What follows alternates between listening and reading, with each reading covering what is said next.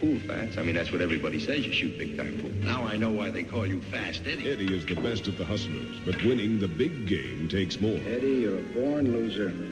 He'll break your heart, your guts. That's what you have me, hasn't Would you get off my back, Sheriff? Once and for all, would you get out? Would you get off my back? George C. Scott, Piper Laurie, Jackie Gleason, Shoot pool fast, Eddie. and Paul Newman I'm shooting pool fast when I miss you can shoot. as the Hustler, Monday at 7.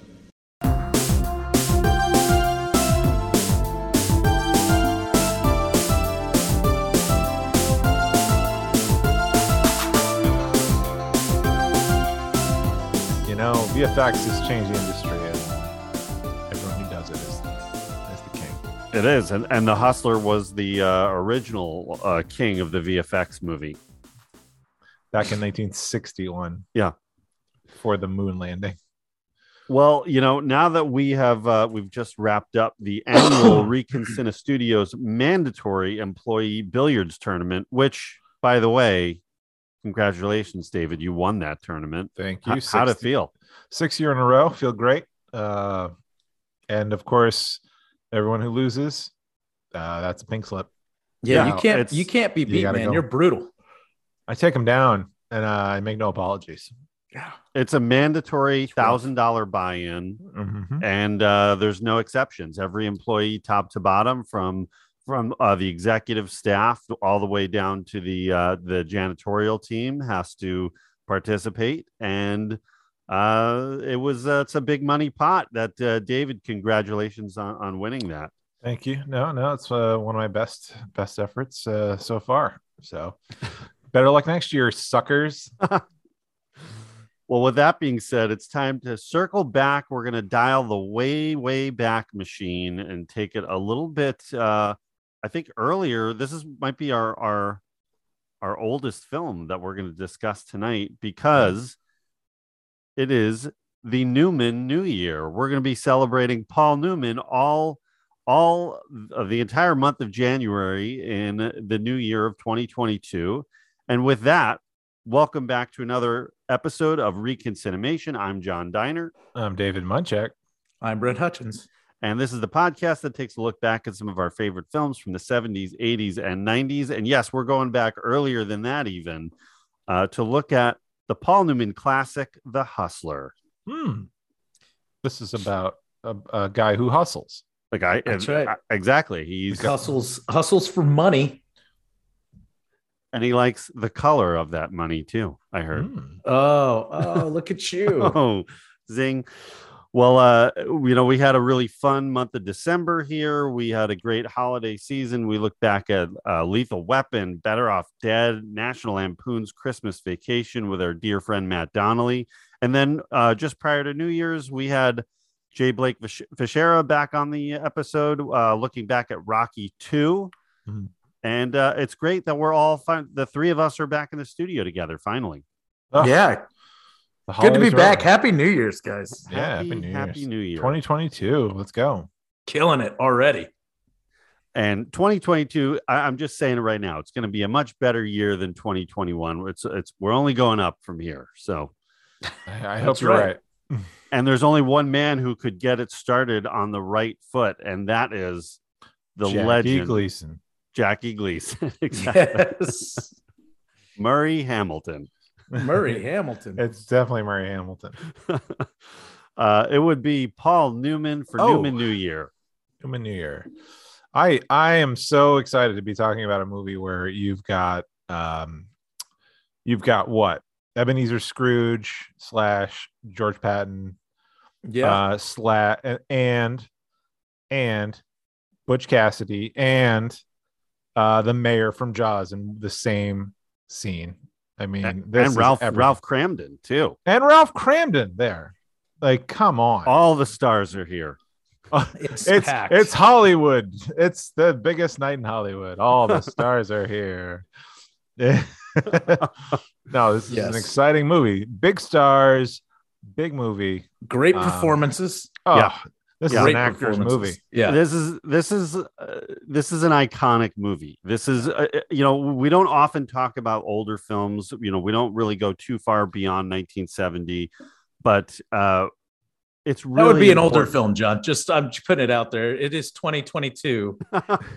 All the movies we talk about are older. They're from the 70s, 80s, and 90s. But we don't typically talk about movies this old. This Yeah. old. that, that that is true but they're really important. People don't watch you know in general the audience for these kinds of films is kind of evaporating and and and dissipating. And it's really important that that especially young filmmakers coming up like i always try to preach to my office staff and and people i work with that like when you get in this business like you should know the history of it and know like there are great films uh just because they're in black and white doesn't mean that they're not good. So it's i really stress like go back occasionally and check out some of these. The hustler being one of the the one of my favorite films with amazing performances all around. Great cinematography just it's a whole I mean, it's a clinic. Like the whole film is a, is a clinic, as I think is its sequel, which we'll talk about later. Um, so I don't know. I, I think it's really, uh, and looking back at it this time too, it really jumped out at me like how how great this movie really is. Uh, but what about what did what about you guys? When was the first time you saw or heard about the Hustler?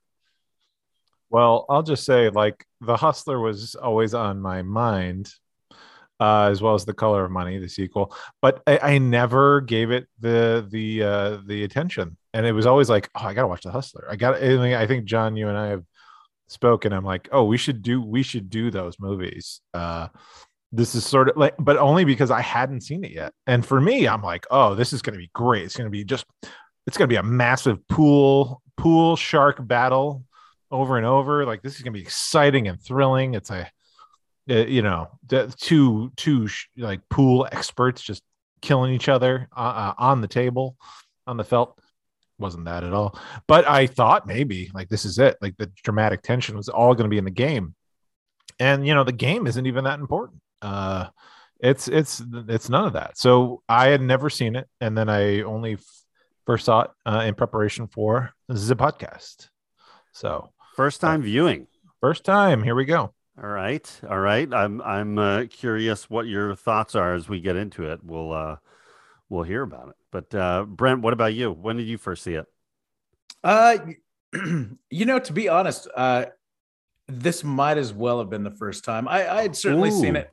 I had certainly seen it before, but I similar to David, like I hadn't really given it much thought. When I had seen it, it was always on TV in passing in increments, not all the way through in any way. And which is, I'll admit, is strange because I am a big fan of Color of Money and we were roommates and you did talk about this movie all the time. And I never I never made you watch it. I- Maybe. here's the problem with college memories they're hard for me i you know because if we did watch it in college we certainly were probably also Also Not doing paying- something else. not paying close attention Right. as we as we you know had a beer or, or 12 or i don't know exactly but uh i'm sure that we did but again i think it was all kind of in the background I Uh, remember the beginnings of a lot of movies in college. Yeah exactly and then it gets The real reel hazy and- real quick Yeah. Uh, and so, you know, it wasn't the first time I had seen it this last time that I watched it, but again, it was the first time I'd seen it from start to finish in one sitting. And, um, you know, finally, finally, like saw it as a complete arc. And, uh, yeah, it, I'm, I'm glad it finally happened because, uh, you know, I do, like I mentioned, I do love The Color of Money. I think it's a great movie. And now to have, even though, even though I don't really think you need to see this movie to enjoy The Color of Money, uh, it it definitely adds to that experience. And and I'm super happy to have the backstory and know more about Fast Eddie and and and his kind of background uh, at this point. So yeah. yeah. Yeah, it's um They are. They're kind of standalone movie. They can be standalone movies, but it's just if you've seen The Hustler, it adds a nice layer of depth to the Fast Eddie Felson character in Color of Money, which we're going to talk about uh, in in the coming weeks. Here, we will be talking about the sequel. So, which I don't know. I don't even know if we want to use that word sequel. It's not really. I I mean, it is The technically, but- continuation Yeah, yeah, exactly. the Fast Eddie's saga. I um God, Paul Newman first came on my radar with the poster for The Color of Money. I remember Oh. seeing it in Movies One, my local video store as a kid, and I just loved that the framing of that poster and of course like very fascinated with Paul Newman's beautiful face was always uh Those just blue eyes. there's something so captivating about him. Um, and I didn't really watch a lot of Paul Newman movies growing up until I got into the deeper part of high school, and when I really found the the you know the 70s movies, the new Hollywood wave, and I kind of my uncle you know coached me through most of those, but he didn't really guide me in Paul Newman's direction. I kind of found that on my own working at Suncoast. I remember just I I grabbed Butch Cassidy, and I was like, "Oh, this is I like everybody loves this movie," so I got it, watched it, fell in love with that, and then I just kept going Newman movie after Newman movie. Um, you know, Cool Hand Luke. Uh, I think I did like the Towering Inferno next, which we've covered here, and you can check out in our archives at www.reconcinimation.com. And then I found The Hustler on Laserdisc, and I mean, I was so into this movie, and and we're going to talk about where this falls into Newman's career and why this is kind of a perfect, perfect role for him at just the right time. But once I saw that, then I just was all the way in, and I was I watched a ton of Newman movies, and when he passed away, I watched every Paul Newman movie that is available from the earliest ones you could find all the way through I mean, Cars technically, and then Empire Falls were right around the same time, and and that, I think he narrated a NASCAR documentary was the, the very last thing he did. But um, so I love a good Newman movie. That's so some commitment right there. I, I'm Yeah. I'm interested at, at some point, uh, maybe this this episode, or maybe when we get into Color of Money, talking about where these movies fit in the pantheon of all his movies, like where where they rank. yeah, well, I mean, well, we can talk about this one right now. Like this, The Hustler is top five at a minimum, you know, eh, maybe even top three. It's so important in his career, in his sort of journey, and just it's just good. I mean, like it's his performance is so uh, amazing, and and there's so much depth with his character uh, that was on, you know, just took a step further than a lot of what was out there at that time. So, uh, for me, this is like this is this is top three. I'm gonna say. Wow. Nice. and color money isn't far behind but there's a lot more out there well, we'll talk about that when we cover that movie but there's a lot more debate about that movie and and there are a lot of detractors of it out there so um it's a little more stylized it's Mhm. it's a little more i don't know you have a little bit of the 80s factor it's not too bad but um you know it's also scorsese which people people forget that that's him Yeah. Oh, that's a Scorsese movie. Oh, yeah. All right. Oh, yeah. Oh, neat. Yeah. All right. Uh, but this one originated with a novel that was written in 1959 by Walter Tevis. Now, he's got another uh, another very popular uh, uh, you know piece of his his what, what I'm fumbling over my words right now. he's got another uh, piece of his work out there that's very popular right now. Did anybody know what it is? Popular on Netflix, maybe last year, two years ago, maybe. It's the Queen's Gambit. okay. Yeah. Queen's Oh. Gambit. Yeah, that's So- great. he wrote the original book. He wrote the original book, and it's just I would have never guessed that. But yes, uh, the the person who wrote the the Hustler and the Color of Money also wrote uh, Queen's Gambit. So good for him for still sounds- uh, making some money. That sounds thematically, you know, that makes sense. yeah, I think it does. Uh, story wise, I think it does actually sort of they all kind of line up with each other. Yeah. Um, but the hustler, uh, you know, was a story. It centers on uh, Fast Eddie Felson, who's a a pool hustler who is basically just trying trying to prove himself and trying to to be the best. And we kind of follow him along his journey and, and his his his uh, games against Minnesota Fats, who is one of the best pool players in the country, and and uh, traveling around with sort of a manager, and and while at the same time uh, having a relationship with a woman and trying to balance all of that together, and and what happens to Eddie along the way.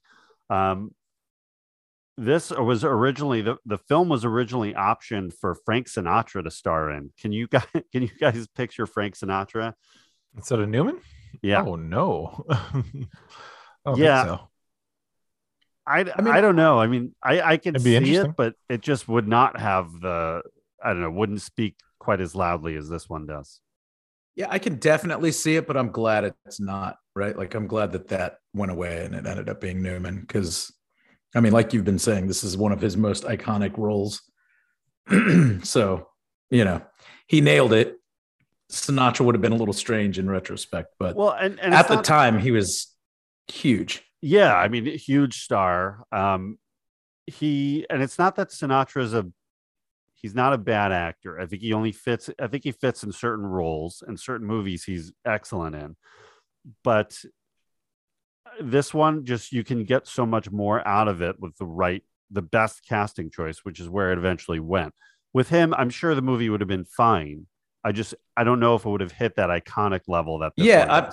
I mean, like the smooth talking, slick pool player part, I think he would have probably nailed, right? But Mhm. I think the dramatic stuff, you know, the the really heavy stuff, especially towards the end of the movie, I I, I don't know that he would have been able to to hit that uh, as significantly as as Newman did. I don't, I don't know if Sinatra could have could dig as deep as Newman did. And you know, Sinatra's a little more of a flat kind of performance. He's not as as uh, I don't know, just not as emotional as as Newman could get, or a lot of other actors. But and sometimes it worked for Sinatra, and uh, here I don't know. It it I think the, it went the right way. And the original drafts of the script were were really heavy on the pool play and and you know the gameplay there and the sport of of of billiards and and not just uh, the, the love story and the the human emotion emotional side of the story was not as prevalent. It was much more of sort of a sports movie really. So well, I, I, that's what I was looking forward to. But no, I, I feel like oh, I, I I was expecting something great, big sports movie, lots of pool, uh, and there's and there's there's plenty of pool in the, in the movie, but it's more Yeah, I mean- concentrated. I mean, there's very- like a 45 minute scene of of Newman and Jackie Gleason playing. You know, Yeah. I mean, sets up the whole rest of the this. You know, the payoff in the final act, but or part of the payoff in the final act. I should say the smaller part of the of, of the payoff in the final act. But it uh, it, that scene was pretty lengthy. I felt like oh yeah, that battle 36 hours of pool playing. Yeah. incredible. Um, no, I mean there's plenty of pool in the movie. I, I'm not sure what I was expecting really, but it is a it is a, a character drama. Like uh, there's so much the psychological drama between uh, all these characters and uh, and what you know finding meaning in what they're doing every day and all of that. And it's it, I was surprised. I was surprised by a lot of the characters in this film. so um, I didn't I didn't know what I was expecting. Um, I had an idea, but uh, yeah, it's not a sports movie. It's very much a you know it's a drama that Oh, uh, yeah. has some pool in it. Yeah, very character driven. Yeah. I mean, do, I, do Jackie Gleason, I think, is my favorite character in this I- movie. The whole I, Minnesota like- Fats character. he watching it this time his performance really stood out to me like he felt watching him in the hustler i like i could have seen him easily like in the godfather in the sopranos you know it was just so much said you guys know i've talked about it a million times here there's so much said without dialogue with Right. his character in particular and even Well, and he George C. just Scott, carries too. himself like the Yep. way he carries himself in the movie. It's like there's just like this element of class. Like I love the 36 hour pool hall scene where they're battling back and forth for for the money and you know it's the end kind of the end of that run and he's in the back like just cleaning up like like cleaning his hands off and getting all primped and proper and meanwhile you got newman who's over to the side just like hammered and like just disheveled and just 36 hours of you know it's probably 30 hours of the 36 hours of of just the battle and and you know jackie gleason comes out and he's like already he's like all right let's go rack Yep. him and he's just like like he hasn't been there for five minutes Yeah. Yep. Yeah that that entire scene i mean is one of the obviously one of the standout scenes in the film the long you know 36 hour or 36 hours ish uh game of pool that really shows you what this movie is. I mean you know we see we meet fast eddie and and his uh i don't know what is that guy sort of his manager or his sort of partner some- i guess Yeah, his partner Charlie is sort Charlie, of his, yeah. he sort of recruits him to do that, and you know they're yeah they're partners, but like you know uh Eddie's the the true talent, right? So he's the Right. Um, but you know Charlie's there looking out for him and and helping him and bankrolling him and all that, and it's Yeah, but they're basically traveling the country, playing small time, you know, doing small time pool hustles, and and we see in that opening scene, which was almost not put into the film. Hmm. Uh, editor Dede Allen, who's another legend, uh, has talked about how the the studio wanted uh, to cut that film just for time, or that scene just for time oh that it, they they didn't feel like it really played in but she was explaining how it really gives you what you need to know about the hustling part the the, the Yeah. what what fast eddie does who he is you see everything sort of about him as the movie begins it's like that's that's it that's what the hustler he's the hustler that's what it is so Well, I feel like I feel like in modern day movies that would have been the last scene, and Fast Eddie would have won, right? Like that would have been the battle to overcome. And here's like I really enjoyed this movie, and I again I think the acting is phenomenal. But I will say that my one gripe in this movie is that a lot of the scenes seem really rinse and repeat. Like it's a lot of laying around and like Fast Eddie like sleeping, whether he's like exhausted and sleeping in a train station or laid up, you know, in, in another pool, you know, like a billiards scene or whatever. Like it's kind of always framed in the same way, which, you know, like got a little repetitive for me. Yeah. But but the the character acting and everything that was happening with the people like carries it so well. But I did feel like there's not a lot of change in in kind of tone with that with that kind of stuff from scene to scene. Yeah, I, I wonder if that's just part of the style of film back then. I know I don't know if you saw a lot of that, like what you're saying, that the tone kind of changing. Yeah. I mean, did you guys get that at all? Or I mean, like it's just something that I noticed. Like I, I felt it more from a pacing standpoint that Right. that it really, you know, I, I think when you get to the the love story side of it, which is also you know a huge part of the emotional content of the film and great on its own, but it's it is a change, a kind of a drastic change of pace from the way the pool scenes are cut together. It's Yeah. long, slow paced, you know, long shots, whereas the pool scenes are just cut, cut, cut in a good way. um, you know, like almost like an action scene. Yeah. Hmm. Well, I do feel like the throughout the course of the movie, you know, I think it's George C. Scott, uh, Bert's character, who says, you know, Eddie, you're just a loser. Like you're, you know, like he he kind of repeats that over and over again. And I feel like I feel like we see that throughout. Like he always kind of gets in his own way. And I think him and you know, like Fast Eddie and Sarah like are enabling to each other, you know, like they're both kind of flawed in in in many regards. And like you just see them kind of always sabotaging themselves Mhm. you know with her it's her drinking with him it's you know a couple different things. But it's you know like it's that kind of told over and over again. And and you know i mean it's again uh, done really well but uh you know just kind of seems repetitive at points. Yeah, I, I that didn't bother me. Um, I see what you're saying though. Like, like I, I, I get what you mean by that. I think that's part of what is.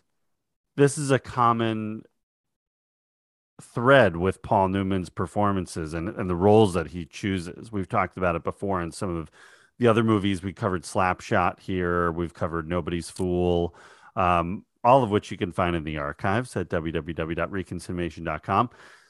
But he often uh, was attracted to those characters who were sort of um, the anti hero, someone who always sort of, like you said, got in their own way uh, you know, never really got the big moment that they maybe should have had, but found some kind of uh, peace and their own kind of happiness uh, through that. So, you know, and this is really the beginning of that kind of role for Newman. This is the first time he's really finding that character. Like there's there's a similarity to uh, you know so many of his characters, whether it's you know Fast Eddie or, or Luke in Cool Hand Luke or Butch Cassidy or um, you know his character from The Sting and Slapshot. All of his great The Verdict. Um, so many of his great movies are all very similar people, and uh, it all starts here.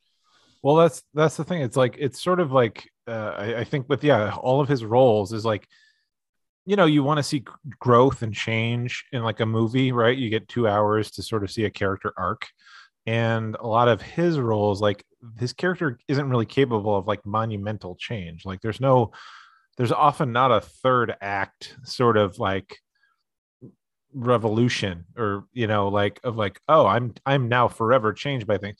Could be slightly changed but i think it's like it's more to the point of like how you know we, we all change and grow as we grow older and everything but you don't even you don't really necessarily see it right? So you're kind of always the same person even though you might have incremental like little changes. In a film like like this or any of paul newman's movies it's like it's um that that you're sort of talking about john is like sort of uh you know change might be possible but like there's an it, inevitably you're always kind of still the same person. And then but where do you find where you can maybe find some change or maybe find a new a new entry into something different because he hasn't really like you know fast eddie really doesn't change much in this movie. Like i mean uh, yeah. Well uh, i mean he does a bit until, but until the end right? I mean the end is all about like what forces kind of that transformation. So to what you're saying david you know like yeah the characters don't really change much unless there's some kind of outside driving force and that's where like sarah's character to me is probably the most important character in the whole movie yeah. right i mean mm-hmm. she there's there's a lot of this stuff going on and she's not in the majority of it but her storyline is what you know really drives that yeah. transformation for him absolutely yeah i i i would say he does change i mean he's the thing with his character is is he's the rebellious anti-hero. Right. And right. and he does find a way to you know f- sort of fight back against uh bert uh bert gordon and and the whole establishment that he's created there but it's at a price. And that's that's something that always is gonna whether it's his own life or somebody else's life like there's that's always another theme that that uh, we'll, we'll kind of circle back around on the themes of this movie but that uh, you'll see in a lot of his films. Um, but, but so i think through that there is change. I think there's growth. I think there's really a huge amount of growth with his character.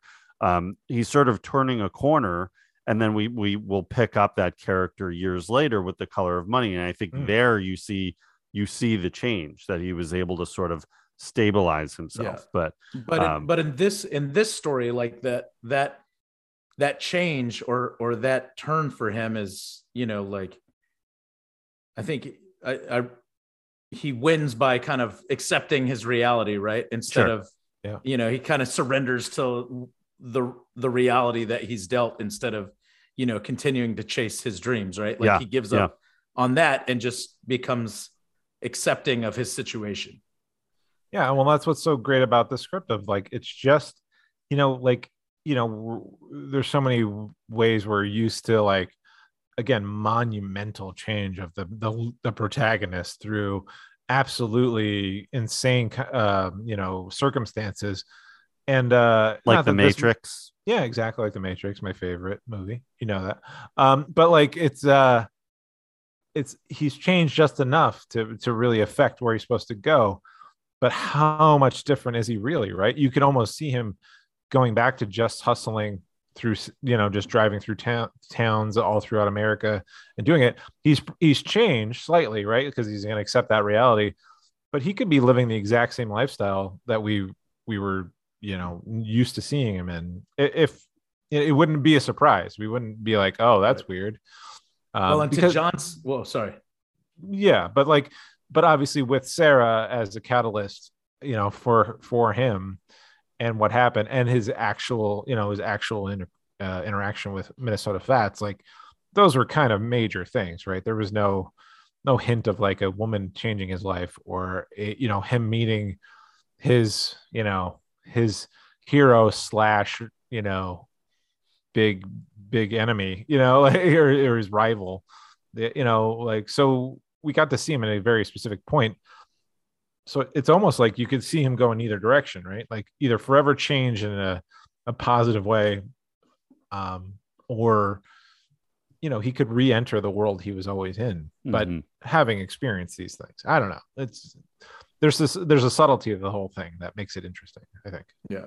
And to John's point, that's what makes like seeing where that path is taken in color of money, it becomes hmm. even more kind of it, it's a it's a good little complete picture. yeah i can imagine like 25 years later he probably like almost no one would be the same 25 years later or whatever the the time span is. I think it's about that. So but even still like that's that's why like the incremental change is kind of important. Like we're we're seeing eddie in the same within a within a what a four month span maybe like Some- you know something like that. Yeah. how different how different are you four months apart versus 25 years apart you know but um but you can still change i mean there's still room for change Well, Um, yeah. I mean, he's sort of forced to change by the end. Yeah, you know. uh, I mean, up until that moment, though, like, so the scene, obviously, so um, uh, we haven't said it, but Sarah ends up committing suicide at the towards the end of the movie, which is kind of the driving factor behind why Fast Eddie does kind of change his perception on things. But up until that point, we still see him repeatedly, like push to win, even though he's losing. You know, I mean, like he's, he's Yeah. kind of still fall. He falls in kind of to the same traps and stuff like that. And sometimes he wins, like when he fights, um, or fights when he plays. Uh, oh shoot, what's the character's name? The billiards player. Yeah. Uh, oh yeah yeah Murray when he- Hamilton. murray hamilton yeah, when he Yeah. plays Murray Hamilton, you know, like it is one of those things where he's starting to lose, but he does come out a winner. But you know, you still see the same kind of trends where it's like he just doesn't know when to stop. Like he just continues Yeah. to push and push. and his, push. his drive to win and prove himself is you know too dominant with him Yeah, we see it's it a- in It's a flaw. right i mean that's the that's the major thing we walk away with from the that 36 hour pool game against minnesota fats which is you know he's come and what's it is uh, uh, what city was it they really don't i don't know if they ever actually say if that's is that I don't New think York? they say, but I think it's New York. yeah, I mean think it I read that shot it's in New York. Yeah. but um so you know he shows up to specifically take on Minnesota Fats and prove himself that he's he's the best that he's going to win he's going to take it from the like the title from the best player in the country. And and he almost does. I mean he well, he could have. it's back and forth and then we see eddie just winning and winning and winning and really he's got the total upper hand. He's dominating minnesota fats and uh, jackie gleason in a great performance an amazing performance you know calls on george c scott's character to kind of come over and start keeping an eye on this and start ha- helping with the bankroll for Right. or the you know uh, Eddie won't give up until Minnesota Fats quits. And well, that's right, and because of some unspoken pool hall hustler rule book, you know, like Fast Eddie can't be the one to say, "Okay, we're not playing anymore." Like Minnesota Fats, because he was the one that was challenged. Yeah. gets to gets to call it, and you know, this goes back to the scene where he's just like unwavering, like he's you know he's weathered, he's done this, like thirty six hour pool pool matches for him are like a common occurrence where Yeah. young Fast Eddie is uh you know he's done himself no great service by getting drunk and being not up to the uh the task um endurance wise and I- so I love that moment where you know George C. Scott finally arrives and just silently watching. I don't think he says anything, and then Newman after I don't know I don't remember what hour it is, but it's somewhere around like twenty four the twenty fourth hour or maybe a little later that he just gets a little too cocky and is you know kind of trash talking Minnesota Fats, and George C. Scott just leans over and tells Minnesota Fats just stay with this kid. He's a loser Mm. because he just revealed himself that he's he's about to lose and Yeah. and he does and minnesota fats is is so good that's what makes him so good that he can he can stick it out that he's going to go he's going to go in the back room wash his face wash his hands get cleaned up you know fix his suit you know probably get something to eat and fast eddie is just drinking drinking drinking and is is you could clearly he's exhausted drunk um overtired and he's going to lose the whole thing. He's wasn't he eighteen thousand dollars ahead at one like point, that, yeah Something like that. Yeah. and then by the end, he's he's got two hundred dollars left, and and Minnesota won't even take it. right Yep. Yep. So, and then he calls it, yeah and he blew it. Uh, and and Charlie is sort of his trying to be his moral epicenter and just try to like, you know, quit. Just quit when you're ahead. Just stop. And he's fighting against Fast Eddie's ego and and his passion to to prove himself. And it's just he, there's no way he's gonna win. is he is he his moral center i don't know like uh, to me like he's he's the he's just the money man you know Well, he- but I think he's more he than was that. he was fine when the when the money was coming in, but when the money started getting low, then he spoke up. I mean, I get apparently, uh, you know, later They seem in to the, have a father son. yeah, later in the movie we do see a bit of a, a a stronger relationship there, but but I mean, again, I mean, he's just as part of the hustler, you know, the the the con man hustling world where you Mhm. know you got these money money guys who just sit there and like kind of protect your financial interests or their financial interests you know Yeah. but I, I guess to your point yeah we do see we do see that relationship is a little bit stronger than that I think you're it's intended that that they've been traveling together for quite some time, who knows how long, and that there is some kind of bond between the two of them. I, I don't know, maybe it's more I, I think it's a bond that's sort of gotten fractured as Eddie's gotten better, that he starts to feel like Charlie is maybe just there for the money and Charlie cares about Eddie and isn't he's there for the money for sure but also cares what happens to him and doesn't want to see him throw his own talent and life away. So Um, so is Eddie Eddie like Tony the Machine Gun and Charlie is more like Rocky Balboa in Rocky Five, and they're not seeing each other the way they need to see each other. Is that You're right. This is this is a very parallel story to Rocky Five. I, I was going to say that Eddie doesn't probably appreciate what Charlie's doing for him until he really has a guy that is all about the money when Right. Bert ends up be, becoming his money manager guy, which Yeah. by the way, George C. Scott in this is also amazing. Like he's so good. oh, so good. and I- and all all these guys, uh, you know, I guess let let's talk about all these act these four the four main actors in the movie. They're all killing it. And- They're all killing it. It's all coming at at sort of similar places in their career. Uh, I think uh, Jackie Gleason was probably the biggest star out of them From the all. just- honeymooners, right? Right. The Honeymooners was on, which, by the way, I feel like our entire lives there's been just episode after episode after episode of honeymooners on on uh you know uh, on television like all Nick day or, Night. yeah, I haven't night. seen a honeymooners in about 25 years. Oh, but it's so- on. But if it's you look for it, I bet. I bet you I'm can sure find if I was looking for it. now Yeah. is there but is there only one season of it technically i, I think there's actually not that many same- episodes It's the same Is six really? episodes this whole time. Not I have no idea. As much as it's been on my entire life, I've never actually I- sat down to watch it. I I, don't watched. even know if I've seen a duplicate. I watch. I watched some I Love Lucy, but uh, I, I've never really seen any of the Yeah. honeymooners. Huh. but you know oh my was- god, one season, 39 episodes. Yeah, right just over and over but i think That's there's also other specials that they did and, and Wasn't that did like the most popular show for? Yeah. For a long long time It ran from October 55 to September 56. So it ran for a year. And then I'm sure just was constantly on CBS. Yeah, TV, syndication. yeah like over and Over over. and like over they and over. just ran them. Huh.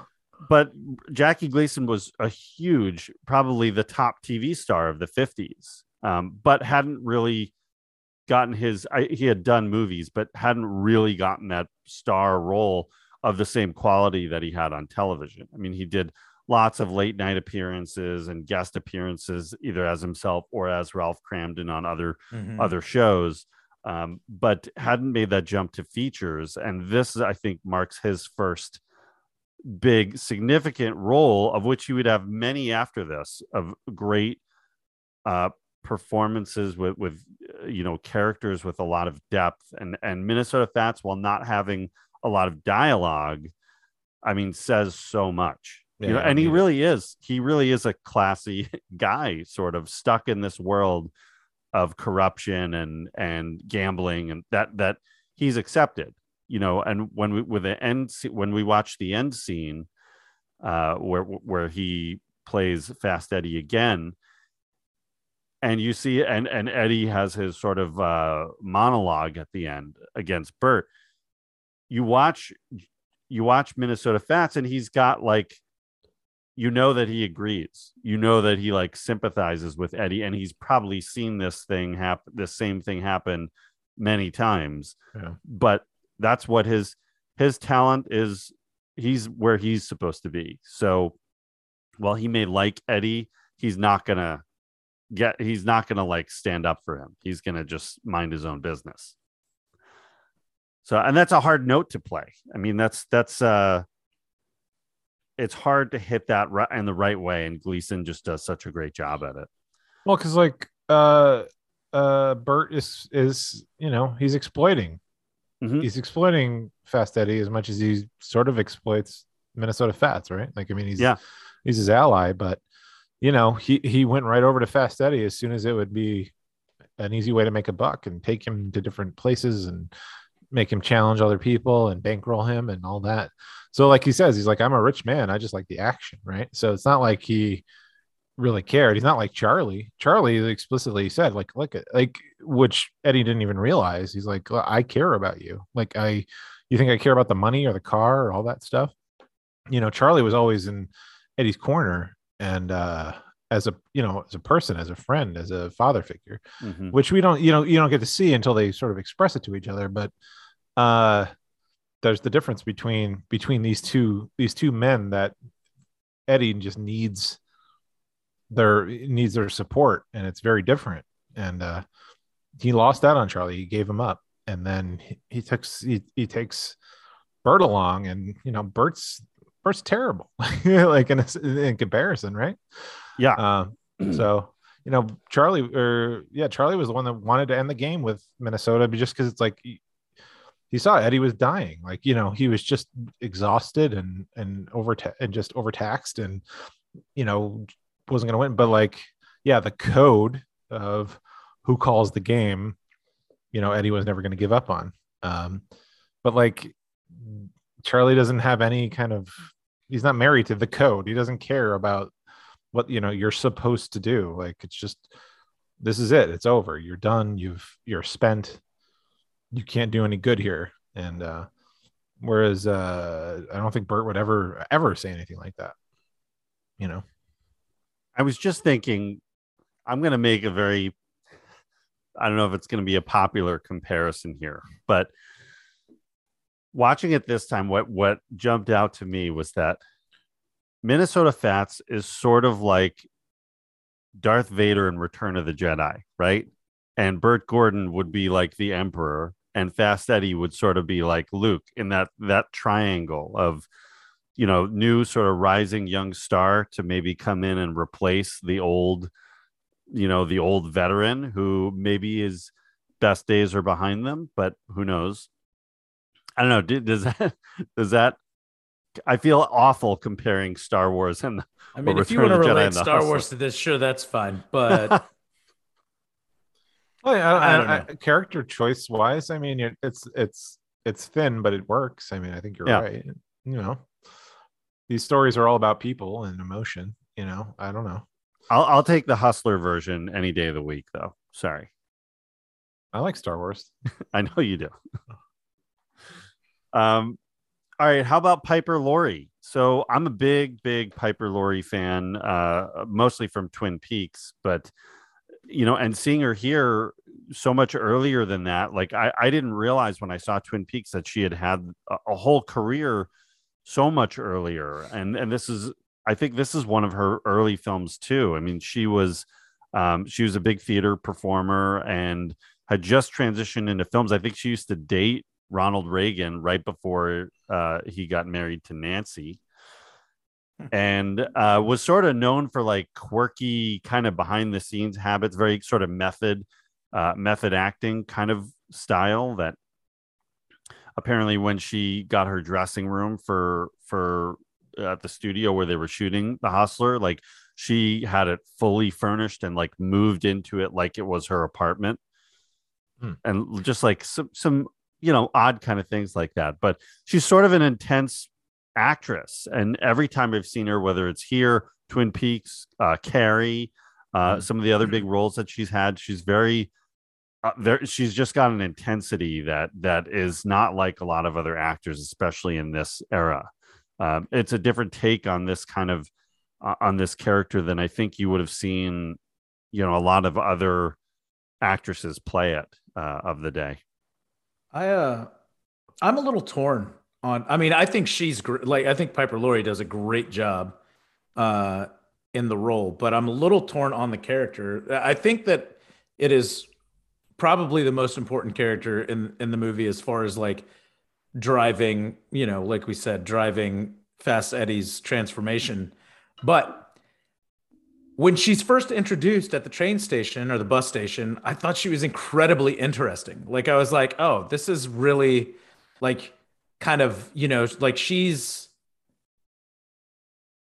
just as like quick-witted and fast talking as as Fast Eddie is, right? Like they're they're a good like match, you know. And then as we learn more about her, you know, like it ends up oh, really like we just see her in scene after scene, like, you know, with this, you know, she's just kind of a lush who is always like kind of over drinking and it's very kind of like one, I feel like one note. And I was a little disappointed after that, op- that first scene at like how little range we got to see from her.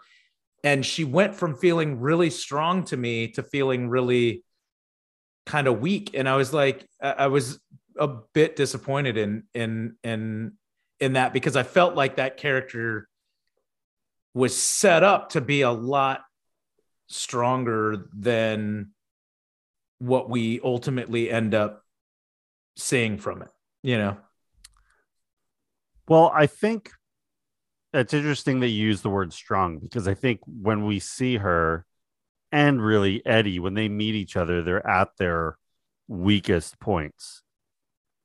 You know, personally, that Eddie's Mhm. sort of broken from losing that, you know, losing that game. She's just broken. We don't really know why. We don't know much about her. And maybe that that is sort of uh, kind of what you're referring to there. That well we, don't, know anything about her other than the Yeah. fact that she's at a bus station and it seems that she's getting ready to go and travel and she's apparently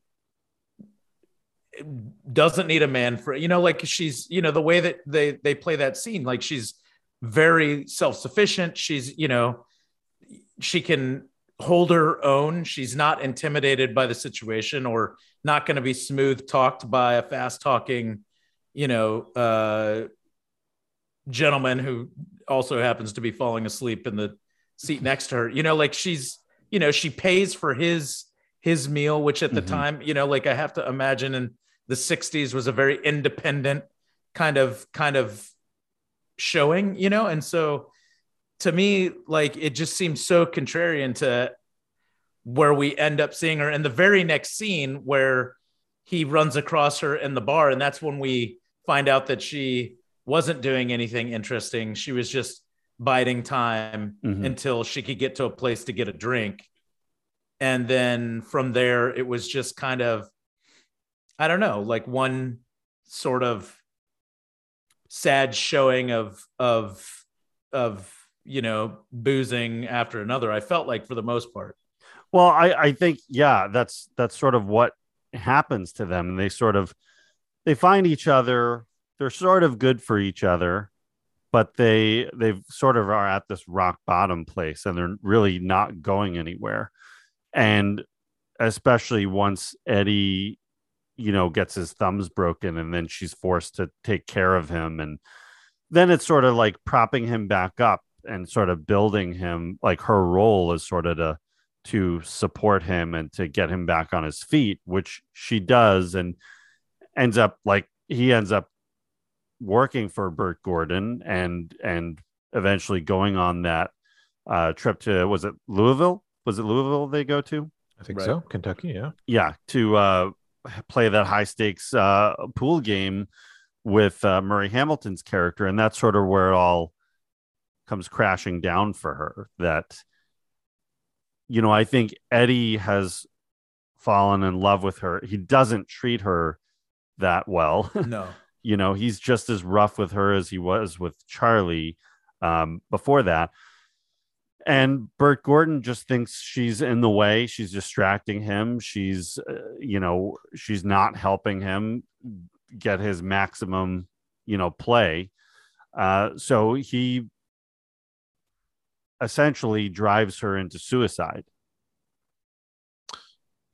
Right. Well, it's you know that that that's it's kind of a perfect allegory though. Like you meet someone for the first time and there's something intriguing about them. They're different. They they they have they seem to have more depth than you think. Uh, there's someone new and all that. And then when it's like time to get to know each other, it's like, oh, she's as damaged as he is in her own way.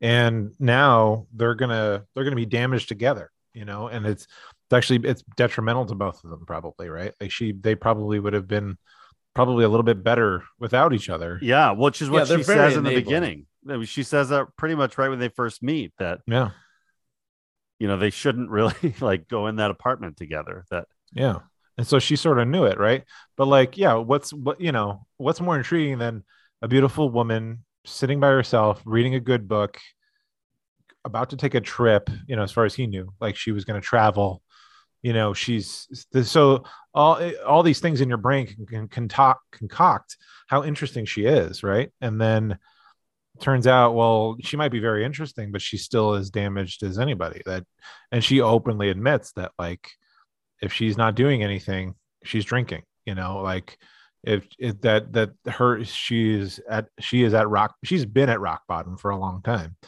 Um she's way lower than he ever was right? Like you know she's already she and then that's the thing she's witnessing his descent. He continues to descend. She witnesses him telling his father figure to lay down and die. That's why she's Yeah. crying because almost i mean i don't know you can almost read that she might feel slightly responsible for that because she's offering an alternative to him an alternative for him um that maybe isn't the best for him you know that he's embracing the the the you know the dark descent um that she's already well on her way for. It's it's it's really hard to to to like witness that and see like maybe you know yeah maybe she isn't the like she you know it's not just a sexual attraction. It's like he is drawn to her because maybe she's interesting maybe she's a way out and it turns out she's she's worse than charlie or bert or or or fats maybe for him and I don't know if that's the subtext of her, you know, ending her life or something like that. The idea that she's, but she was probably going to be there inevitably, and it's it's a sad thing. He can't save her. She can't save herself. She has nobody, nothing else to save, you know, to, for her own redemption. And so uh, Eddie is going to either end up like her or he'll live the idealized life he was sort of trying to get to, like to beat Minnesota Fats and whatever that leads to. Well, she's also in that scene where after he kicks Charlie out, you know, she says that like, "Are you going to do that to me next?" Mm-hmm. So you know, she's she's falling in love with him, but worried at the same time that he's going to throw her away. You know, and and it's kind of true. Like Eddie needs Eddie at this point needs somebody to prop him up, and at first it's Charlie to get him going, and then it's her to emotionally heal him and and you know get him going again and then it's sort of bert from a financial perspective that he's going to finance his uh career basically and and sort of sell out to him like minnesota fats did but uh would that be worth it? That's sort of what he's battling against. So i don't know i just i i feel like i i really love her performance. I think she does such a such a great job. Um it's just again yet another character with with so much depth and a lot going on underneath the surface. Yeah, Um, the performance is great for sure. Yeah. the character, you know, David, that was a great point. I, with you saying that, like it, that makes a lot of sense. Um, Hmm. so I, I, I, I appreciate that point of view. I'm, a, Um, I'm a genius. I don't even you remember what I said. No, you are well when you when this releases, you got to go back and re-listen to it, buddy. You're gonna be I so proud of yourself. oh man, I'm so smart. you No, just did You're you just You're did a good. joe versus the volcano david Oh my goodness. but it, it- you know it, it is like sort of that you know you have to really look at it a couple of times right? You know there's a surface level viewing and then what could you read into it that maybe wasn't intended but probably was right? I, I have no idea. I mean you know we can attach whatever we want to what these flawed characters are doing but yeah i feel like she was always sort of this uh inev- inevitability of of Yeah. you know demise I mean, sh- she's I a don't know. catalyst throughout the Mhm. throughout. yeah You know, so and it could have and the thing is it could have gone either way for for for both characters right they both could have like sort of lived happily ever after in a sense but his obsession is one thing and her her inability to you know get herself away from whatever the darkness that is pulling her to drink and and all of that while she's a she's well read she's creative she all that and you don't you don't and it's, it's like that's the one thing that's missing from the movies like what else is it about her yeah, to make her more interesting? What is the what's the reality versus the fantasy that eddie sort of built up in his head from the day he met her you know? Like how interesting is she really you know? And i'm sure there's there, there's a lot there but you don't we don't get to see it because it's it's eddie's story and it's early 60s and it's it's a guy's Well, and I'll be I'll. I'll I'll be excited to circle back on this conversation a little bit when we get again to the to the Mhm. color of money to see. does her ghost show up No, no, not not in not not in not in a uh, uh, a ghostly way. But does he mention her does she come up I think we see him there grow Oh. from the lessons that he learned oh okay from that relationship. I The- would say. I- yeah absolutely. I mean there's there's there's stuff that definitely plays in and there is um there is a scene where it it comes up. So i, I don't want to say too much about it david but Yeah, you'll we're you'll gonna circle it when it back. who's the who's the female protagonist? Is it meredith baxter birney from from family ties? Like who we you know who's the who's the analog in the the second movie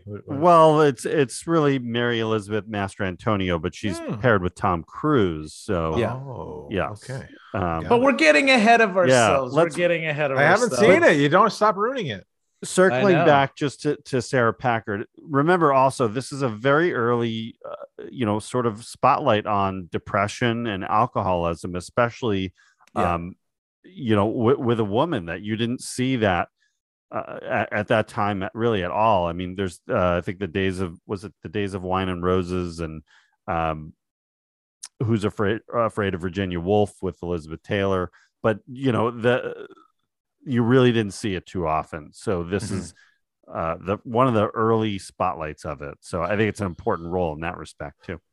Well, and like you know, drinking back then, drinking in the early 1900s and through those decades, right? I mean, it's and it's still today, depending on what sect of people. It's like if you're if you drink, you're you know you're a sinner. You're there's a there's a, a moral failure, right? As just drink as a someone who drinks, so you call them a drunk. You know, like that the where we growing up, like you know, someone a, you know a young twenty something being drunk and walking home from the bar is kind of funny or accepted. It's like that's like a moral failing by the previous generations, right? Like so there's a taboo to, you know, being to to someone who publicly like would drink or whatever, you know. So it's there's there's so much there's a lot of baggage to it and it's Mhm. not just you know, it's not just the drinking, right? And you know, we there's a, a larger societal sort of stigma to the whole thing that is attached to this in this movie. I would think that you know. Oh, yeah.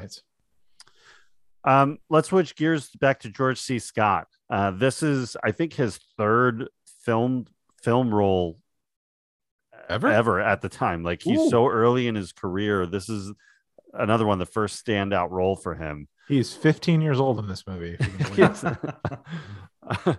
um, I, I think he is just amazing at pretty much a pure villain. I mean, we don't really see any kind of. I, I think you see. I think you see a brief kind of glimpse of, you know, regret and sorrow about what happened with Sarah. I don't think his intention was to drive her to suicide. You know, I think he would have been. He was happy Yeah, to just get rid of her, but. I, yeah, I but he really treated like her like he treated her like totally trash. I mean, he And- was horrible to her. and he uh, essentially raped her as well. Um, Is that, that right? Well, of course, you obviously we see him force himself on her, and Well, then Kiss. she yeah. backs off, but then she sort of comes to him afterwards. Like Mhm. he he opened that door, he pushed that door open and let her come through it. But uh, you know, I think at that point she she saw sort of no way out for herself and and made that choice. But but he sort of pushed her into it. So you know he didn't. Huh. I have a little different. I mean, I don't. I mean, yeah. I I feel like she did have a way out. Like you know, he. I mean, this whole scene is very interesting, right? Like he does. He comes in. He offers her money. She says, you know, put it on the bed. Isn't that what they say? But he does leave this money on the bed. She could have very easily taken the money and and left. Like I think it was of her own decision to go into there, but I think she was spiraling so much. Yeah. She was just like, I'm gonna continue, you know, to go down. Like I'm just gonna go down 100%. in a in a full blaze. Well, and that's I think that's a that's a common thing with depression uh, that sure. someone as an outsider watching someone dealing with depression like you can see a path out you're not in it with them. Right. like you can see like you just need to do this and you, things are going to get better but Right. they in the moment don't do not cannot see it like they yeah, they make all the decisions that are, you know, each this each next decision puts them in a worse spot. right right. right Again, it, it comes to the self sabotage. yeah and that's what was going on really with her there but Yeah. um he was definitely adding to it he was yeah. He definitely look. I mean, he he perpetuated that situation mhm. for sure. I mean, even from the get go, when they had their first scene in the room after Fast Eddie had left to go, you know, hang out with some of his old pool shark buddies, you know, like, I mean, it sets it up, you know, like he basically is telling her that he's going to use her and he's going to pay her back somehow. She's going to tell him what it is or whatever. Like, I mean, the whole scene is very, you know, like it's, it's all, it's all a setup for us to, to come back to it and, and have this ultimate demise. But, you know, it, it's, I, I do think that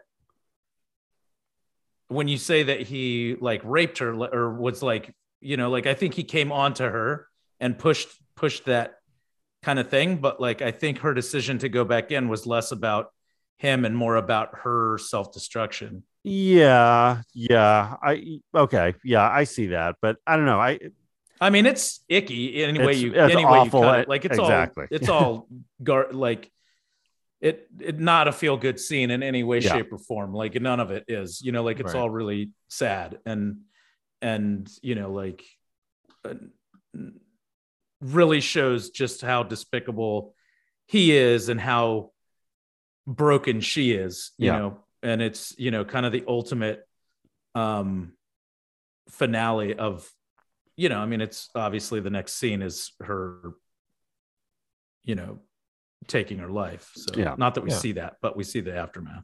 Yeah, we see, her, the- we see her setting it up. Yeah, Bert is a master manipulator and um and an opportunist, right? Mhm. It's he Yeah. is the absolute different. I mean, we don't get enough of Charlie, but we we learn as we kind of can, if we're going to con- compare and contrast, he's Charlie's opposite. We didn't, you know, they're both the the goal of like making money and all that and all that, but like for Charlie, it was about the relationship and the the fun and you know the relate uh, uh, of their friendship, and then you know, uh, where money was secondary. And it's the it's the absolute reverse for Bert.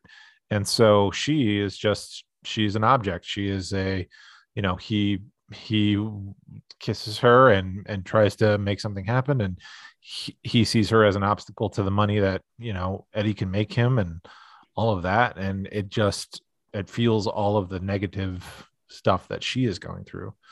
Um, and he, you know, he kind of probably lives very uh uh guilt free yeah. I think. Whereas charlie probably would be very devastated by all that. And he peppers in all these uh, you know the the loser comments at eddie and and he you know when he kind of he makes a comment talking to eddie but really directing it at, at sarah about being a cripple. If we can Mhm. i don't know if we can say that word either anymore but Well, I mean, she, I mean, in the context of this podcast, just to, so we, I think we can because she does write it on the mirror in that Right. scene right when she's Pervert. right before she takes her her life she writes you know perverted twisted and crippled like those Yeah. are the three words that she writes in lipstick you know and those are obviously like it seems to me like she's projecting her thoughts Mhm. of herself you know and that's like those are her last kind of thoughts of of what she thinks about herself before she does does this thing right Yeah. yeah yeah Right. And I mean, when when they get on the train together, you know, Eddie's just recovered from his broken thumbs. He's, you know, sort of coming back. And and Sarah, it's you know, you know, mentioned earlier in the film that she's got she walks with a limp so that there's some some physical uh, impairment there. But but uh Bert makes a comment at Eddie, he said, Oh, I thought I was going to be dealing with a cripple.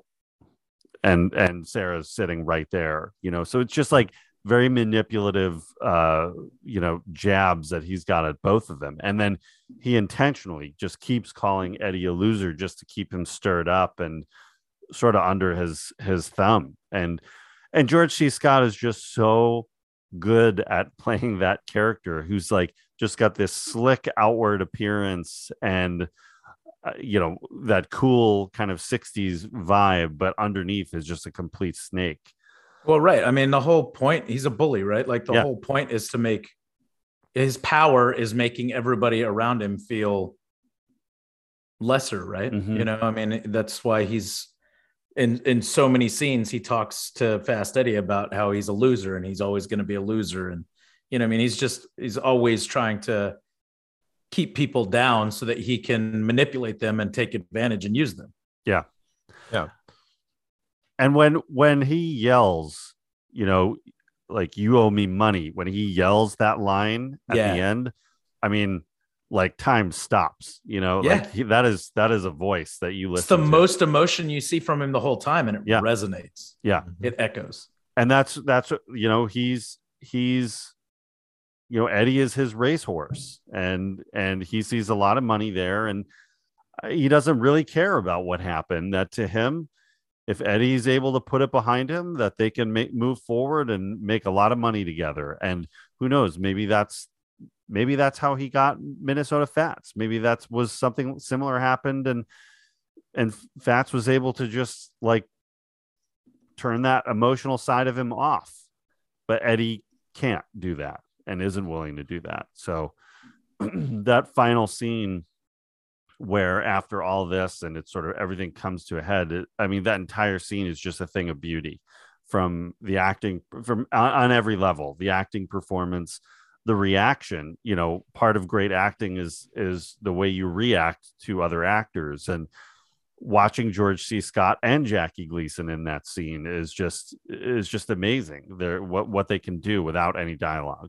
That manipulation of of things of like in their darkest place like it yeah it, it, it he is such a villain right? George c. Scott is really that villain that that she can only after all of this whatever eddie might have been providing for her that she can only see her in these in these very basic terms as a pervert and a cripple and all of that. Like that that you know which at, at, at the time was such a more derogatory i mean you don't you don't use that term today but like it's an insult right? Like there's some you know you have a weakness. You you you you have a handicap you know all of the like the the way it's presented as you're less than fully human right? You're you're a cripple.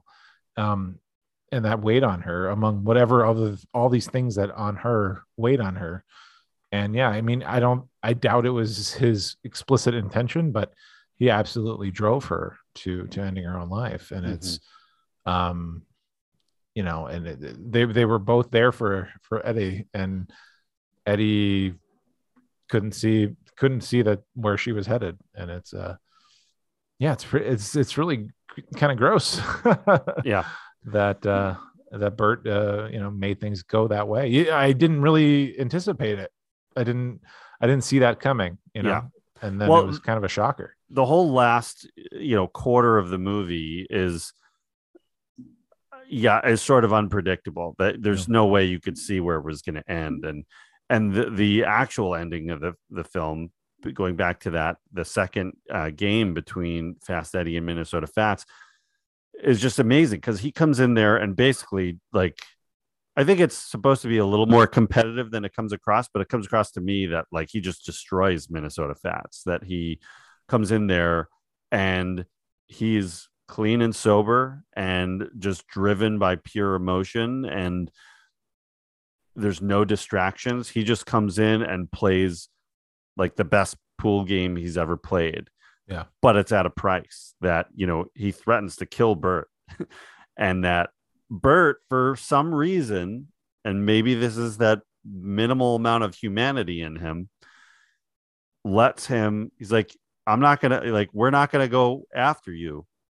We're gonna let you walk out of here but you never you can never come back. You can never play pool big time pool again. Yeah.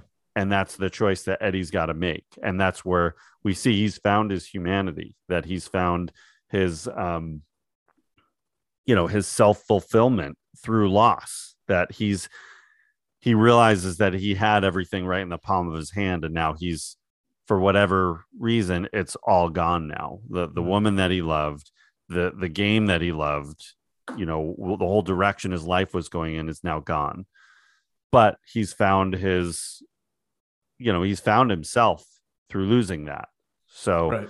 it's sort of that dark ending that is sort of film noirish um and Yeah. unlike you know a lot of other uh, you know big studio movies at the time to have a dark ending like that but it's sort of this mix of like dark but i don't know sort of rewarding too that you know he doesn't get the hero's win but he does it's sort of like rocky a little bit like rocky didn't win that fight but he won for himself Right. Like Tommy the Machine Gunn.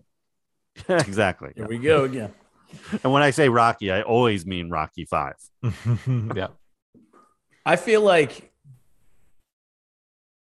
I don't think it, that final uh, pool match against Minnesota Fats was supposed to be close. I feel like the intention was that Paul Newman came in and just cleaned up because he Right. would have cleaned up the first time had he not gotten all Yeah. he did yeah slobbery he- on himself. Right, You he know, ha- so yeah. I mean, he's just that much better a pool player. But like, if he's not getting in his own way, like really nobody stands a chance. Well, So when don't- Sarah says it too, when when they first go to her apartment, that he's too hungry. You know, he's like, you know, kind of physically all over her. Um, but that's a good, you know, I think that that speaks in a broader sense about his character that, you know, he was too hungry for that win over over Minnesota Fats in the beginning and cost him.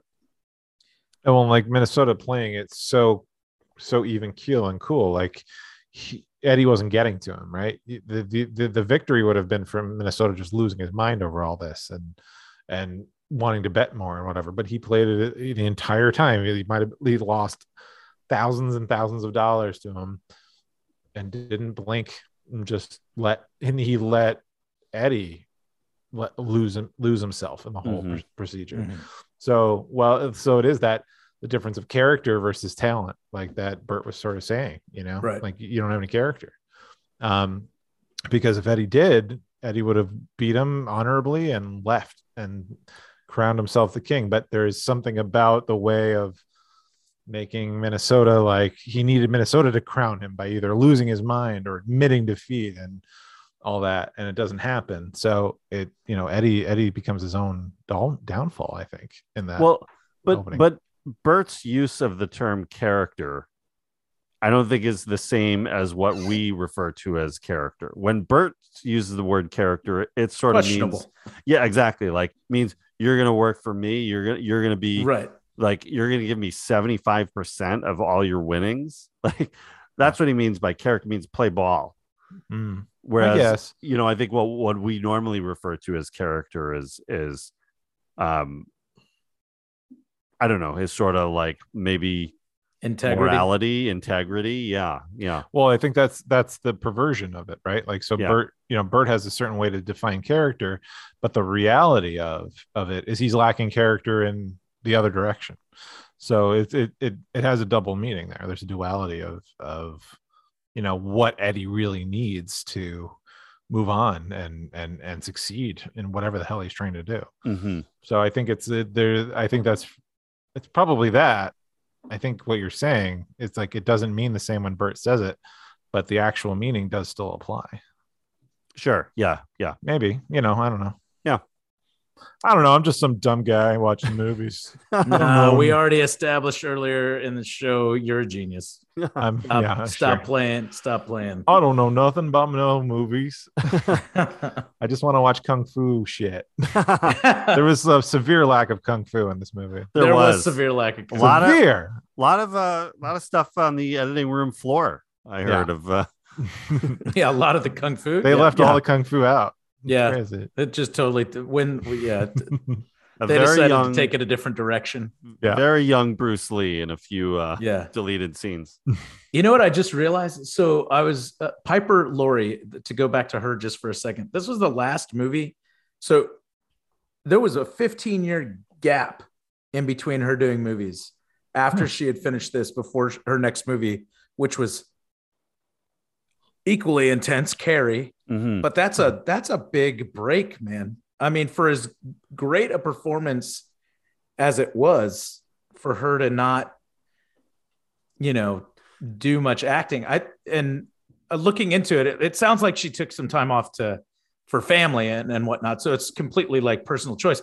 But I have to imagine like she was just getting offers. Like, You know, I would I would Yeah. imagine after this, like she she did such a great job in this movie that that you know she was turning down work left and left and right. I yeah. I there has to be something behind that. I don't know enough about her career to speak to it one way or another, but just reading between the lines, there has to be something that went on there. I mean, she was nominated for Best Supporting Actress for this, yeah. uh, and So many nominations. How many nominations did this movie end up getting? this was, Was it nine? uh, uh, hold, I think it was nine. It won two, right? Cinematography and Yeah, it won. Yes. Yeah, nine Oscar nomination, two wins. It won for uh, cinematography and art direction. Hmm. And actually, this one for black and white cinematography because I think there was a period of time where they had a separate category for cinematography and color, Hmm. or for black and white and color. So, but um, Yeah. yeah. there's got to be something to why more to why she took such a long break. So, We'll have to get her on the show and ask her what's Yeah. up with that We should get her on the after show. the hustler. We What, what were you doing, Yeah, Piper. Piper? I what's, guess- what's up? I guess Kim Novak was also supposed to potentially play the part. And Mm. From turned it down. Psycho? It- uh, no, from Vertigo. Uh, Vertigo. Right. Yeah.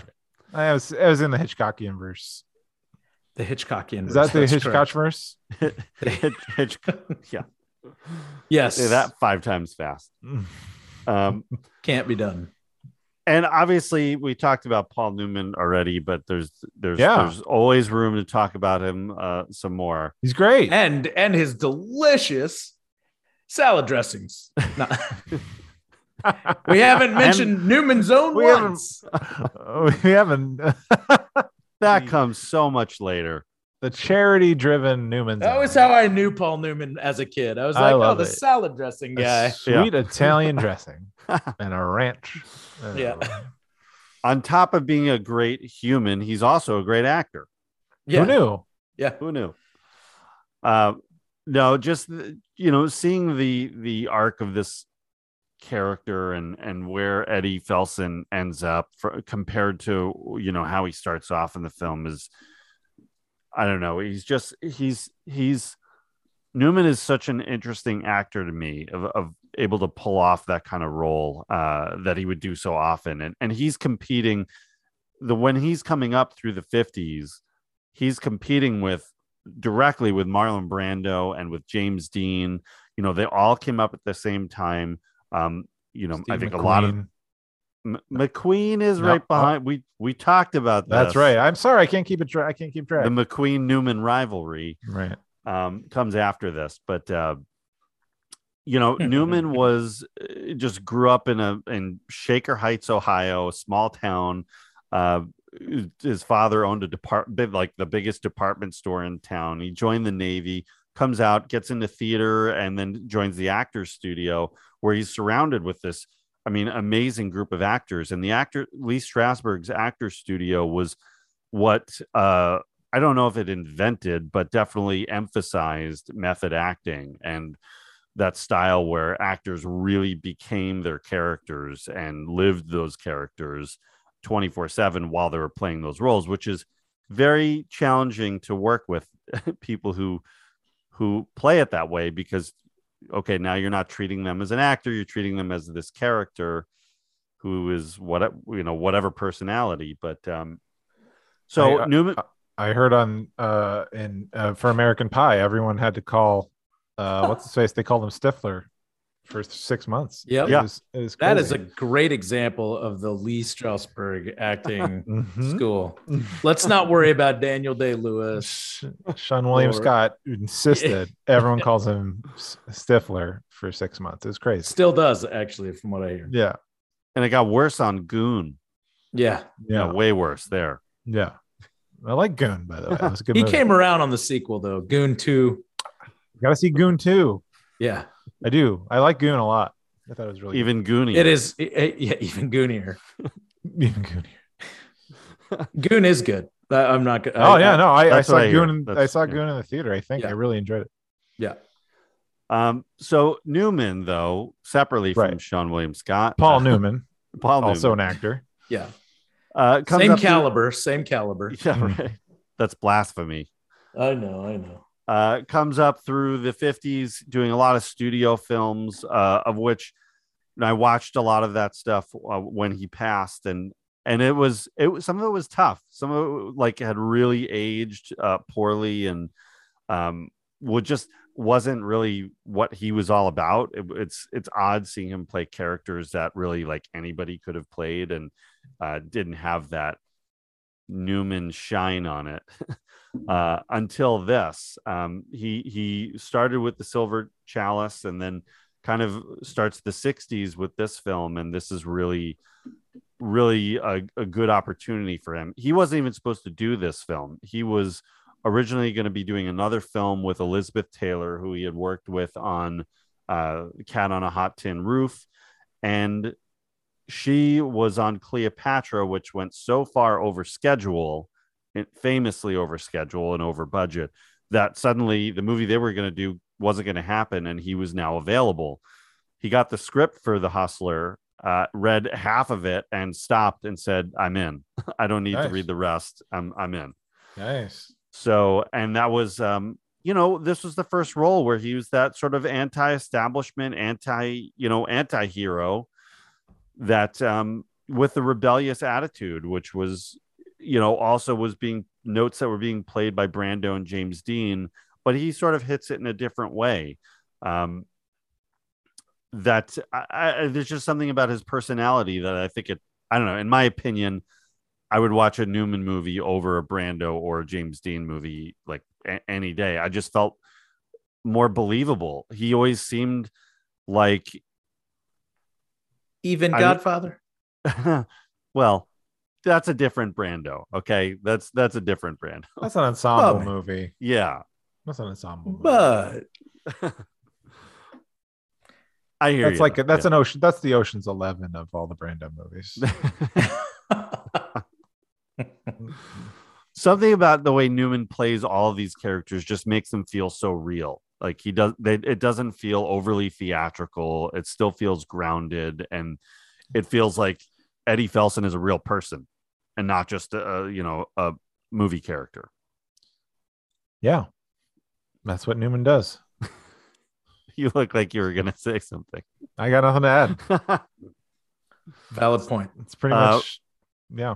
And this obviously like really boost you know boosted him up into the the you know star status. It really cemented his the rest of his career that uh you know this led to you know eventually led to cool hand luke and led to butch cassidy and just major major movies. And he's one of the big stars of the 60s and into the 70s um but it really begins uh begins here.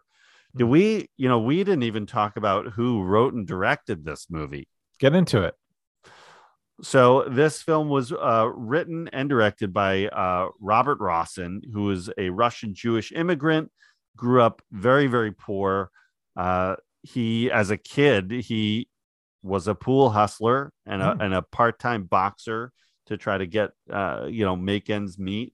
He got into theater in the 30s and started screenwriting uh, by the late 30s uh, wrote and directed All the King's Men uh, w- in 1949, which was, you know, how as we were growing up, there would be those Oscar, those movies that dominated at the Oscars.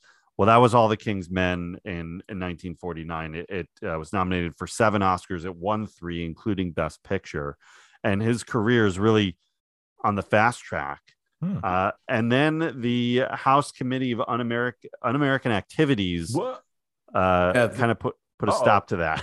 Oh no! Yeah, this is I think this is the most interesting thing about this guy is the whole that whole blacklist yeah, situation that happened with communism. I mean, Uh-oh. he got this Trump. guy was right. This guy was right in the middle of it. You know, oh yeah, like, absolutely. Yeah. So you know, at the time they're investigating it. It's a committee that was assigned to investigate communist activity in America, and there was a portion of it that really focused on Hollywood and, um, you know, filmmakers and writers that were had too many, uh, you know, were leaning too far to the left. yeah. So well, I mean, and and I mean, this guy was admittedly part of the Communist Party at one point, but Right. he was ten years separated from from heavy involved. Well, uh, heavy. I don't know of any involvement right, when Right. when all this happened. So Yeah. there was some truth to this guy sure. being part of it, but Sure. And yeah, and, and so he had been a, a- member of it, and I think by by 1945 had left that party.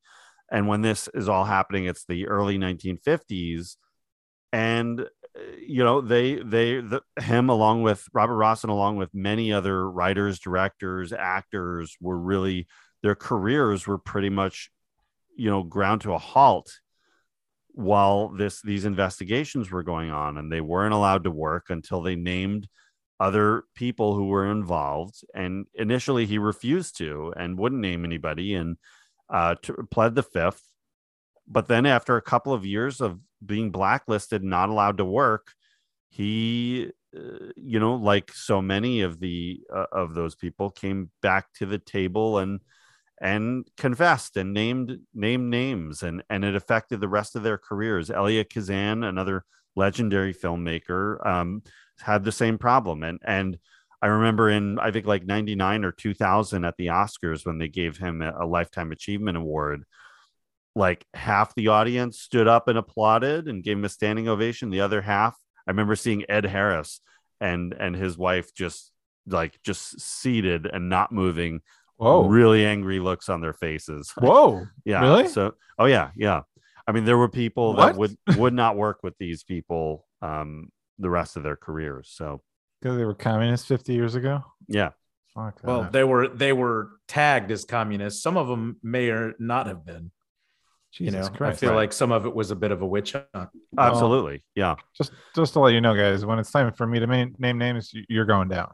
So we knew it with- when when the Hollywood Wouldn't expect and anything different, David. when David, we Congress a- comes for us for reconsideration, you guys are that's it. I'm selling you both out. we have a backup plan in place don't worry um, Um, wait, so to lighten it up a little, we're men who grew up and were teens once. What is your personal experience with pool? How much pool did you play? Did you get good? Did you ever did you ever hustle? Or did you ever have like just like a really good game? I've had I've had I've on and off played like I went through periods where I played a lot and then I would go years where I didn't and then I'd play a lot. You know, it started with Brent actually in college. We had a Hmm. pool table right in our dorm, Nice. Yeah. Which was not in good shape. I'll say that. Yeah. I had a pool table in my house growing up, so I played Oh. a lot as a kid. I used to play Fuck. in high school. We used to go to to pool halls pretty often Yeah. because you could be underage and smoke. I smoked a lot of cigarettes as a high schooler, and you could go and still smoke inside in the pool halls. Uh, I didn't drink much in high school, but I'm sure you could have gotten alcohol there. But played a lot. I was never very good, so I never did any of the the hustling. Uh, just geometry was not really one of my my strongest suits. I understood how, Yeah. how to play, and I I I could, but I was never like great. You know, Sure, but sure. played with a bunch of friends for sure. Yeah, growing up, I a friend of mine, Mark, he uh he had a basement and they had a pool table and he had a, this nice like bigger house in this like development we lived in. And I was like, ooh, like this, you know, Mark, Mark, uh, Mark's fam- family, you know, did all right for themselves. And uh, like this was like this point of like I was impressed, right? And so that's when I first started playing pool was with over at Mark's house and um learning the geometry of things and all of that. And then you know the 94 95 when i had a personal computer there was a game called virtual pool. Mm. it actually like helped it actually just like would show you the physics of stuff and i played a lot of that shit. And uh it actually i think it improved my game just somewhat and for like basic shots not like when you got to put some english on the ball or anything like that. Um but it was fun to like I, I, there, I remember like playing at a real pool table and I was like, oh, I, I did better than I thought, you know, like I was hitting shots that I, and I know I, I learned it from virtual pool. And then, you know, I had some, you know, through college, just some fun times and, and, you know, won some games and stuff. I wasn't very good necessarily, like, you know, not, not, no hustler or anything, but like, it was fun to play pool and I haven't played pool in years. Um, this kind of made me like miss it a lot. Like, like this, It's fun. uh, Pool's it's- great. I mean, Pool's pool's so, so much fun. fun. Well, and it's Yeah. funny you say that because after this movie released, like the popularity of pool and billiards started to rise significantly across Ah. the United States. So Um, like it became a little more mainstream, probably like where there's pool halls all over town, all over these cities. Mhm. More average Joes were probably playing some pool. Right. Oh wow, cool. Yeah, well, I mean, this movie did very, very well. Uh, was very popular on on a, a lot of levels financially. You know, uh, at the awards uh, for the awards circuit, and and boosting Paul Newman and all of that just drew so much attention to it that it went. You know, it was definitely already around there. Hence, they made this movie. But then it just became even more popular and just sort of Mhm. like put a pool table here, just put one in. You know, every bar should just have one. So Yeah, um yeah, I love it. I miss playing. I wish I could play it more often. I, Mm-hmm. I you know, I don't have the right space for it, Right. uh, but I will have one installed uh, in my office. yeah. Your every- office is gigantic. Yeah. I don't That know corner why. office. Yeah. I don't, I don't know why you don't have one. 7,500 square feet. So I think I, I think I can rearrange a bit to put a.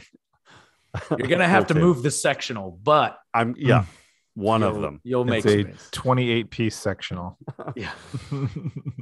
Um, but just circling back to Robert Rossen, just to kind of wrap up his involvement here. So Sure. he uh, eventually was desperate to work, came back, named names.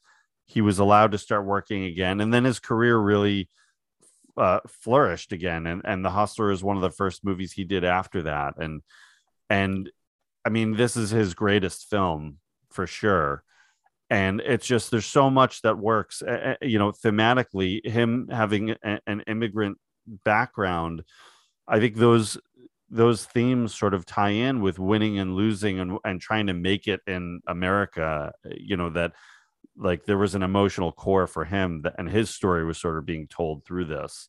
Um visually speaking the cinematography is fantastic uh, the editing is fantastic. There, there's um, the cinematographer is uh, Eugene Shuftan, who had a particular way of using mirrors in in the background that you'd never instead of like matte paintings, he would use mir- the, a mirror effect that was that he developed, and I guess I don't know when it sort of you know died down, but but for a long time that was how you extended sort of the backgrounds and made these you know pool halls look deeper and these um you know these these sets seem bigger than they were. But the, it really captured the environment of those those those pool halls. And you could almost like feel the cigarette smoke and the you know sometimes how tight those spaces are. And um and then the scope of like where, where minnesota fats is playing and where bert gordon's uh you know working out of. So um, it, it feels a little bit film noirish, but um, just with sort of a 60s sort of look, just a little bit on top of that. So, Yeah. Yeah. Uh, it's, yeah. It's, I, it's very, I really do like the visual style of the whole film. That's, yeah, absolutely. and the the fast paced sort of editing too, Dede Allen's editing of like get it really getting intense close ups of the actual pool, the balls, the the sticks, the players, the people watching, just really capturing the intensity of all of it. Just really, really well done. All of it ties together to make a a near perfect film. So It reminds Uh, me of uh, my favorite, uh, one of my favorite Fresh Prince of Bel Air's episodes where Will was was hustling, and then he got hustled, and then Uncle Phil comes, and then Yeah. he hustles, That's right. And, Jeffrey pulls out Lucille for him, and then, and then I remember uh, that episode. And Uncle Phil clears the table a couple times, gets the It's money a good back. one. That's a great stuff. And then there's a Quantum Leap episode that I just oh I adore. oh Uh, Quantum. Oh yeah. There's the Look that uh, that quantum. Uh, that episode was called Pool Hall Blues. took place in 1954, and uh, Sam leaps into uh, a, a pool shark as well, who I think is maybe past his prime in, in the reality, but Hmm. uh, Sam's got to take care of business. Some pool hall rivals. and that had, and, that uh, had to be that had to be a direct outcome of Color of Money. Maybe. Yeah. probably yeah, that was within a few years of it. Yep. Yeah. Yeah. That episode came out in uh, 1990. Um, Yeah. Everybody likes a goal, a good pool hall episode of of a series, Of course. right? Especially the- like Star Trek The Next Generation. Was there a pool episode? I don't know. There should have been. Should have been. The The uh, holodeck. the Maybe in episode a of the, Dixon Hill storyline.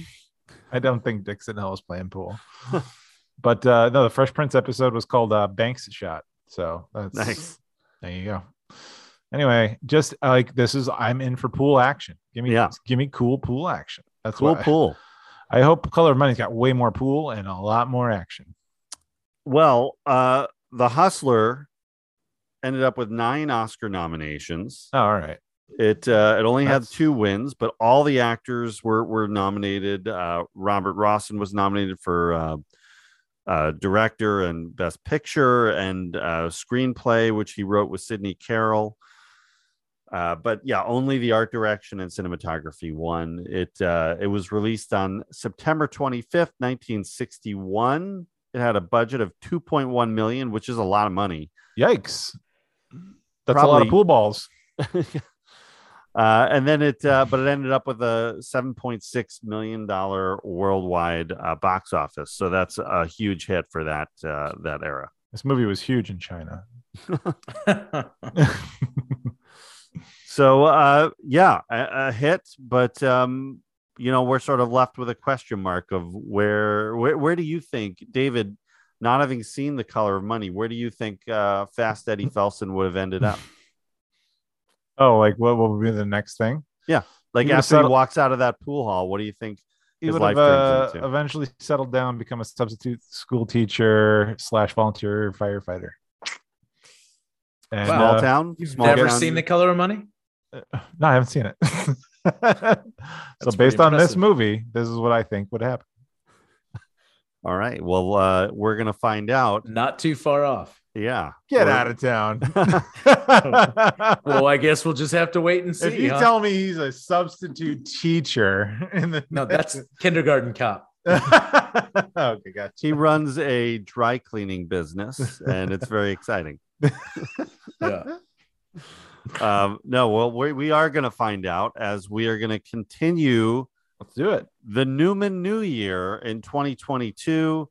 Uh, we're gonna we're gonna head right right to the next uh, entry into this. I don't even know if I'd call it a series, but uh, we are to look at the color of money and talk about where Eddie ended up and Paul Newman in the 80s and what how his career had sort of evolved to that point where he stood at that at that time. Tom Cruise coming into play, and this is not Tom Cruise that we know now. This is early Tom Cruise. Uh, plus, Martin Scorsese, right in sort of the middle of his career, similar to what we talked about After Hours a few years ago. So, Hmm. um, yeah, I'm excited. I'm excited to hear what you think, David. So, uh, It's gonna be maybe great. let's- I, I've been dying to watch Color of Money too. This is the- this this these this duo of movies. Uh, John, I've mentioned to you many times. Yeah. and this is this is finally now we're finally doing it. we're doing it. And Oh in fact, God. we should uh, fire up uh, screening room 12. Let's get it going right now. Let's, Let's go. I'm gonna run in there. we're gonna leave the booth and go right into the to the screening room and and uh, just force David to watch it right now. I'm not forced. I'm, I do I do it voluntarily and willingly. So I am uh, excited get for some this popcorn. next. I want some popcorn, maybe a, a large cherry coke. I'm ready. All right. Well, uh, we're looking forward to having you guys back. And a quick shout out and thank you to our friends, uh, Curtis Moore for the poster as usual. And uh, EK Wimmer, thank you for the theme music. And don't forget to check out his podcast, Laser Graves. And uh, our, our guest co host from last week, J. Blake Fichera. Don't forget to check out uh, Scored to Death, his uh, podcast and his book series. So check those out. And uh, we will see you guys next time for The Color of Money on Reconcinimation. Take care. Bye know.